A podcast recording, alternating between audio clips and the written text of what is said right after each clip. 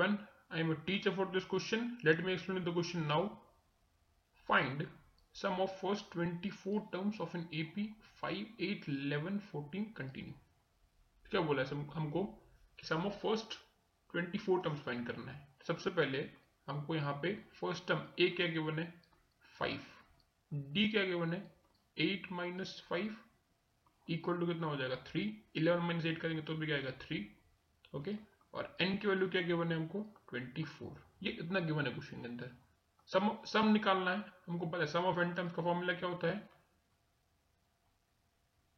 Two a plus n minus one d into n by two होता है। So if I put the value in the formula S n equal to n की value कितनी मेरे पास? Twenty four by two into two a a कितना है? Five plus n minus one d कितना है मेरे पास? थ्री है.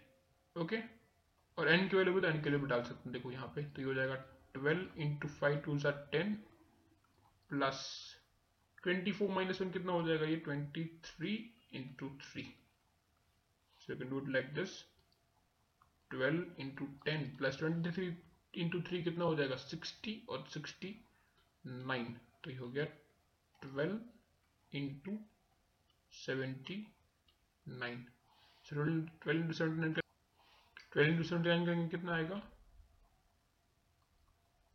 नाइन फोर्टी एट आएगा। Okay so sum of twenty four terms क्या लिख सकते हैं हम लोग उसको?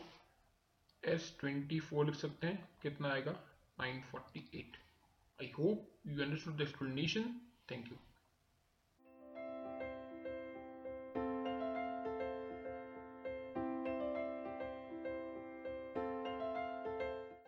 this podcast is brought you by Hubhopper Shiksha Abhiyan अगर आपको ये पॉडकास्ट पसंद आया तो प्लीज़ लाइक शेयर और सब्सक्राइब करें और वीडियो क्लासेस के लिए शिक्षा अभियान के यूट्यूब चैनल पर जाएँ।